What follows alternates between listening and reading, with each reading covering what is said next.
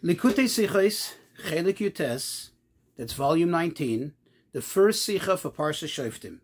This Sicha is an analysis on the mitzvah that's mentioned in this Parsha, namely the mitzvah of Minui Melech, appointing a king, a Jewish king. And what is really the status of the king? What is the position of the king? What is the title of the king? We're going to learn all of that. And also, we'll see how that even applies in our lives. My own words now, perhaps as we are all connected to being monarchs in the sense that we are all considered B'nai Melachim. So in a certain sense, we all have that kingly quality, that royal quality in us, and the Rebbe applies it into our lives. So let's begin. In chapter 17, verse 15, it says, Soim tasim alecha melech, that you shall certainly a point for you a king. So this is the mitzvah of appointing a king. In the Medrash, and also we find this also in many of the halachic authorities, the king is always referred to as, quote, compared to the people, meaning he is like the people, he is the people, the people are him. In other words, he's everything. Okay? The entire generation quote, is dependent on him. However, we find something very interesting. In the Rambam, the way the Rambam refers to the king, it says, quote, that the king is Leiv Kol Kahal Yisrael. The king is the heart. He compares it to the heart, that particular organ of the body of all the people. And the question is, we really need to understand why is it that the king is compared to the heart of the of being the heart of the people. Like the, the Jewish people are considered to be one big body, and the king is the heart. If anything, it would make sense. It would follow that the king should be the head.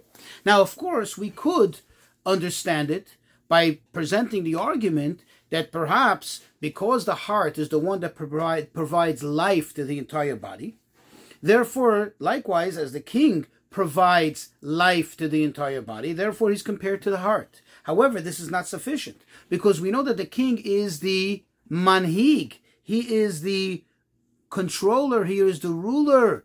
He is the director of all the people. The king sets the tone for all the people. And if so, it would have been more appropriate perhaps for him to be considered like the brain slash the head of the people versus the heart of the people. Now, it's interesting that in the Torah, we also find also that sometimes the king is referred to not as a king, but as a nasi, as a leader. Okay, where do we see this? You know, there are several uh, particular offerings, sin offerings, that are very particular for certain people holding certain status, certain stature. Meaning, when one sins, ordinarily, there is what's called a sin offering or a guilt offering. That one sins uh, bishogeg, meaning inadvertently, unintentionally. However, what happens if somebody holds a very high position, such as the Kohen Gadol, the high priest, or the leader of the people, or in this case, the king of the people, then this is not just a blemish. This is not just a negative, so to speak, stain on a particular person. This becomes a stain, this becomes a blemish that affects the entire people, and therefore they have to bring an exclusive and a much greater, much more impactful offering in order to atone for that. So getting back to it, when the Torah refers to the king's offering that he would have to bring in a situation, in a scenario in which he sinned unintentionally, the Torah refers to him and says, Asher Nasi Yechta. That in the case where a Nasi, a leader, sins, and the offering will be such and such.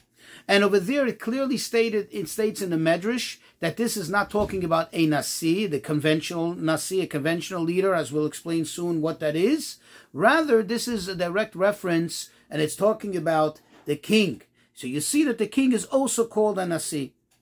But it's obvious that the title Melech, which is king, versus the title Nasi, which is just leader, it's obvious that the title king is a much greater one, is a much larger one, if I may. Now, we do find very clearly in many of the commentaries, in many of the sources, many of the references, that the Nasi, the leader of the people, is always likened to the head of the people. But the question then is if this is the case, it's true that the king is sometimes called a leader. And like we just said, the leader is the head of the people. Then how come when the king holds the highest of titles, when he's being when it's being expressed in the highest form, in the highest manner, which is king, then he's compared to the heart, not not the head. If anything, he should be called the head then, especially then, more so than when he's called, quote, a leader. In order to understand this, let's first take a quick a closer look. Let's take to analyze the differences, the nuances the different nuances between king and leader. In other words, what really those, do, do those titles hold? What really do those titles represent? So let's take the title Nasi, the title leader. We typically find throughout the Talmud, meaning in all the references, all the sources when it comes to the sages referring to one as a leader, that leader in particular refers to the heads of the Sanhedrin, meaning the legal authorities, the authority, the academic authorities. They are typically called nasi, the av bet din, the leader, the highest, uh, uh, the, the, the, the highest jurist, the, meaning the leader of the Sanhedrin. He is called the leader of the people. Verses. and and what is and what, what verse is a king? What is a king? A king, his description meaning his job description. His purpose is not so much the, or perhaps even not at all, the uh, involvement in the judicial side of, of, of matters, in teaching halacha, in directing the people in Torah, but rather to lead them, you can say almost like socially and and and and and uh, economically to read to lead them, as it says clearly, to make wars, to wage wars, to lead them in justice, but only to the extent where he imposes the law, where he imposes law and order, but not where he makes the law. In other words, he's not a legislative uh, leader. He is oh, that is the Sanhedrin. He is particularly an implementer, somebody who rules the people. That is one difference between a leader, meaning a Nasi, and a king. Let's take now a look at a second point in which they differ. A king, the halacha is, you know, there are laws in the Torah pertaining to a king. The halacha is that the people have to provide all the needs for the king, not only all the needs, but all his wants, all his desires. What does that mean? As it says clearly in the Rambam, I'll just quote, paraphrase actually. The Rambam says he takes from the people all the strong men, and he takes them and he designates them as his soldiers, as his guards, and as his servants, even even to, as his motorcade, those people who should run ahead of his, uh, clearing the way, clearing the path for his chariot. And he takes the best of fields for the needs of the of, of, of the monarchy. And he takes the best quality craftsmen to do all the work that he sees in, uh, as a need for him and for him to lead the people. So you see that the people are there to provide for the king. The king receives everything from the people. In other words, think of it from this perspective, he is somewhat he is dependent on them. He needs the people. So, uh, so he leads the people. He is above the people but he is everything. He is nothing without the people. He needs them for everything. He can take everything for them because they must provide for him. Now think of it versus a leader, a nasi. What is a nasi?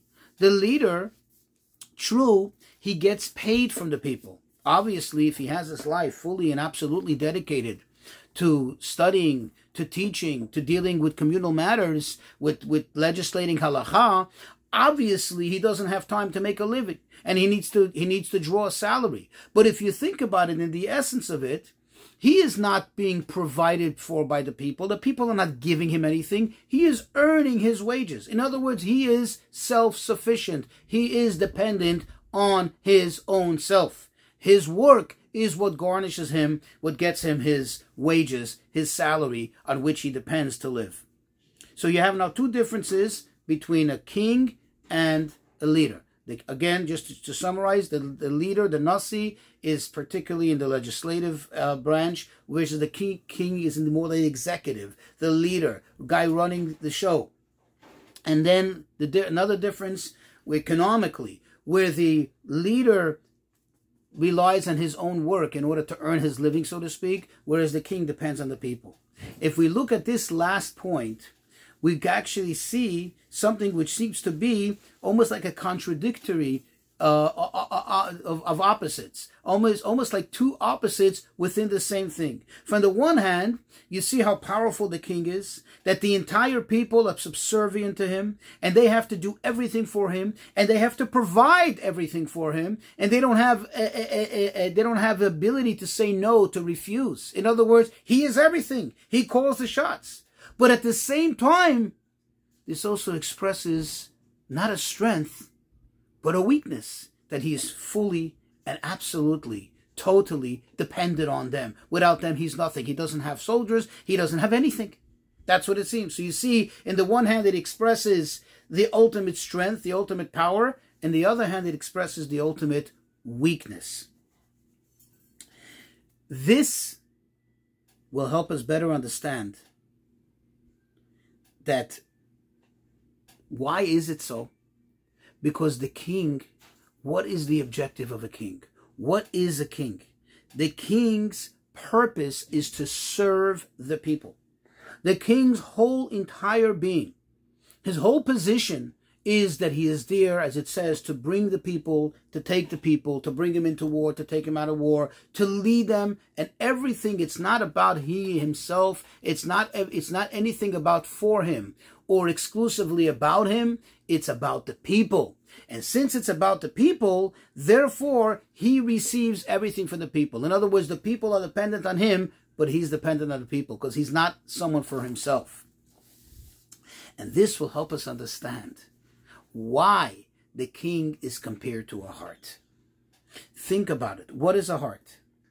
A heart is something that constantly beats. It's constantly going back and forth, back and forth. It's giving and it's taking, it's giving and it's taking. In other words, it's in a constant rhythm, it's in a constant movement. The whole life of the body depends on the heart. But the heart doesn't have anything without getting the blood back from the rest of the body. So, in the one hand, it gives entirely all the time. It's giving, giving, giving, giving, moving, doing. It's active all the time think of the heart versus the brain. The brain is calm. The brain almost has no action. Today they have perhaps scans where they can see, you know, microscopic movement, electronic movement in the brain. But if you just imagine you look at a living brain and a functioning brain, it doesn't move, it doesn't pump, it doesn't go in and out, up and down. It's just still, calm, cold, no blood, just oxygen. It's a very, very reserved, very relaxed. That's one difference between the heart and the brain. Another difference between the heart and the brain is think of it. The heart is actually the weakest of all the organs in the body. The heart is the most sensitive. The heart is prone to the most ailments. In fact, most people that die unfortunately die from heart disease, various forms of heart disease, but the heart is the weakest. So on the one hand, the heart is everything. It gives and it's constantly working and it's constantly doing and it's the most active. And it has to be the most active from all, all of the organs in the body. At the same time, perhaps maybe as a result, it's also the weakest. It's also the most vulnerable. It's the most sensitive. And this is because the heart does is not there, so to speak, for itself. The heart, its entire essence, its entire existence is there for the body to constantly give, to constantly make sure the body is alive. We know that the very, very core of life comes from the body, from, from the heart. The very core of life of the body comes from the heart. So you again, we can just to summarize it, the heart is in a constant motion of givingness, a constant motion of activity, and the same time, it is the weakest. Versus the brain. the brain is almost like separated. It's almost like aloof. It's as if it's independent from every from every uh, from all the other organs, and therefore it's kind of very calm, very reserved, and therefore it's not so weak. It's not known as a very sensitive. Yeah, of course, if you hit the brain, you can cause big problems, but in and itself, the brain doesn't get sick. It's usually if it gets affected, it's by an outside agent causing something to the brain. But the brain itself, unlike the heart, doesn't typically have its own illnesses like the heart does. And it's very calm, very relaxed. Now we can have a better appreciation why the king is compared specifically to the heart. You see, the king, like we already said before, we began the explanation, the king is totally and absolutely dedicated to the people. It's not about him. And because of this, he is also like quote unquote weak that he is dependent on the people. Just like the heart has also an inherent weakness that it typically uh, tends to be the most vulnerable from all the all the other organs.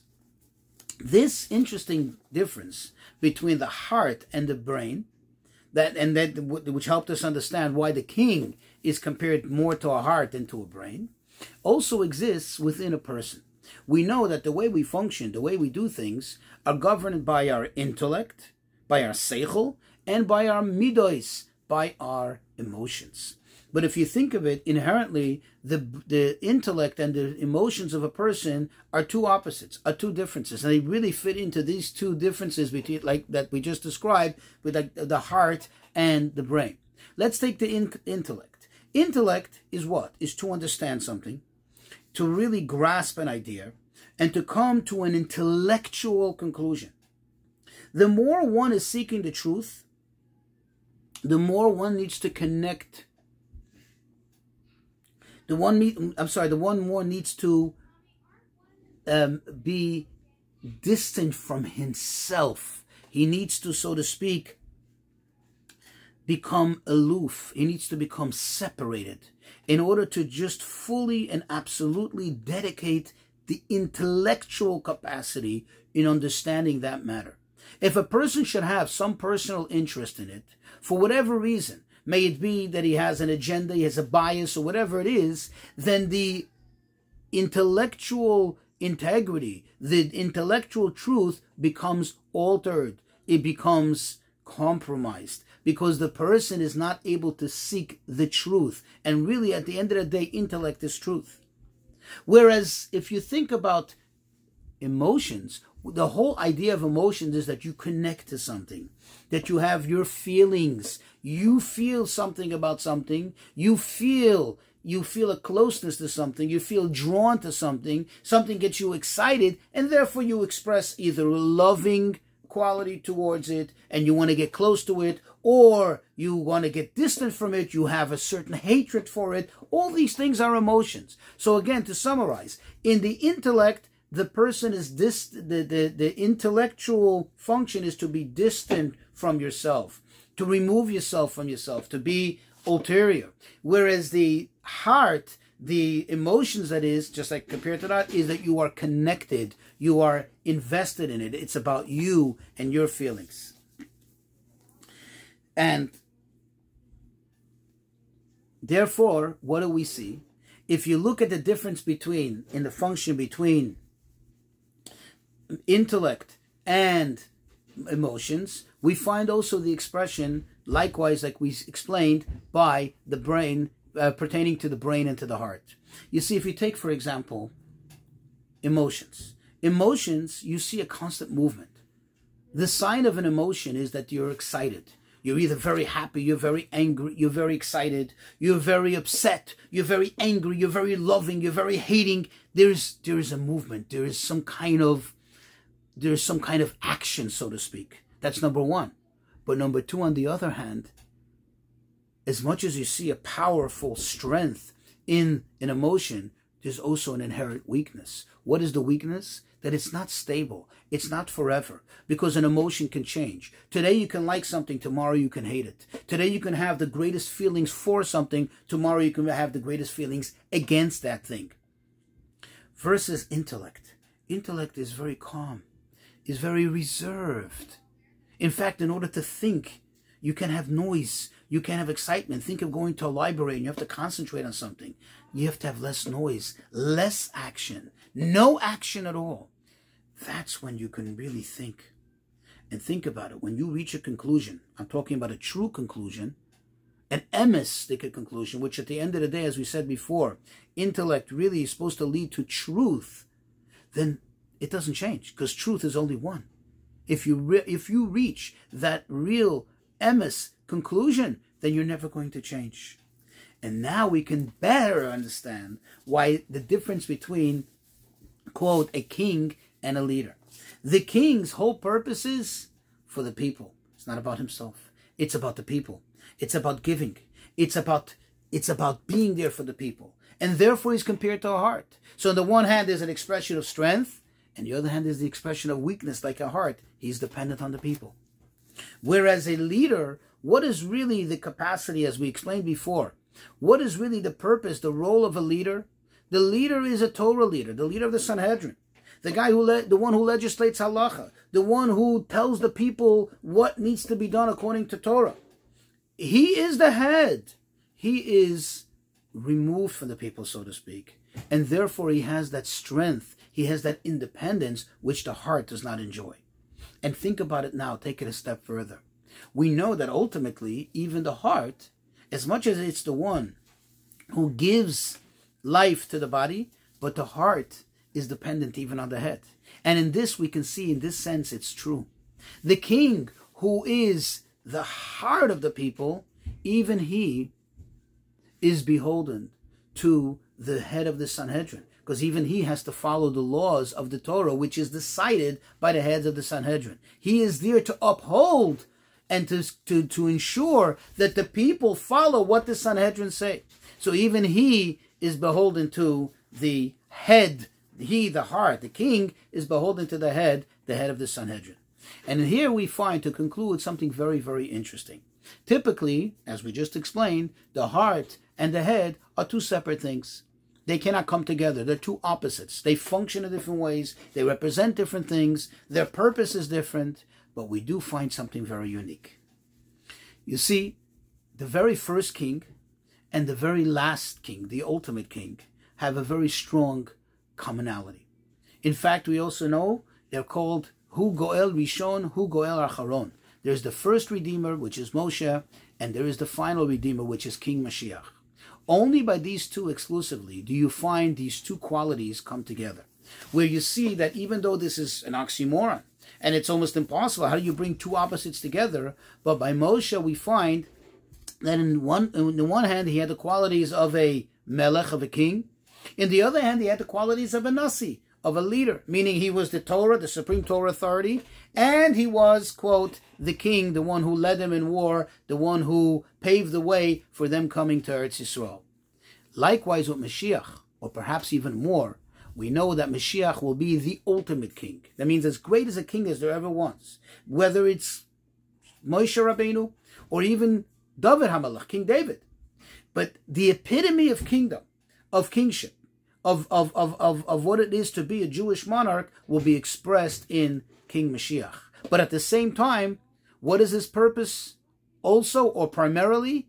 To be a teacher, to be a Rav. Not only is he going to teach all the people, but it says he's even going to teach Moshe Rabbeinu himself and the patriarchs, who really you can say, you can argue, are the origin of the Torah, but he will teach and give them insight. Even to them, he will enlighten them.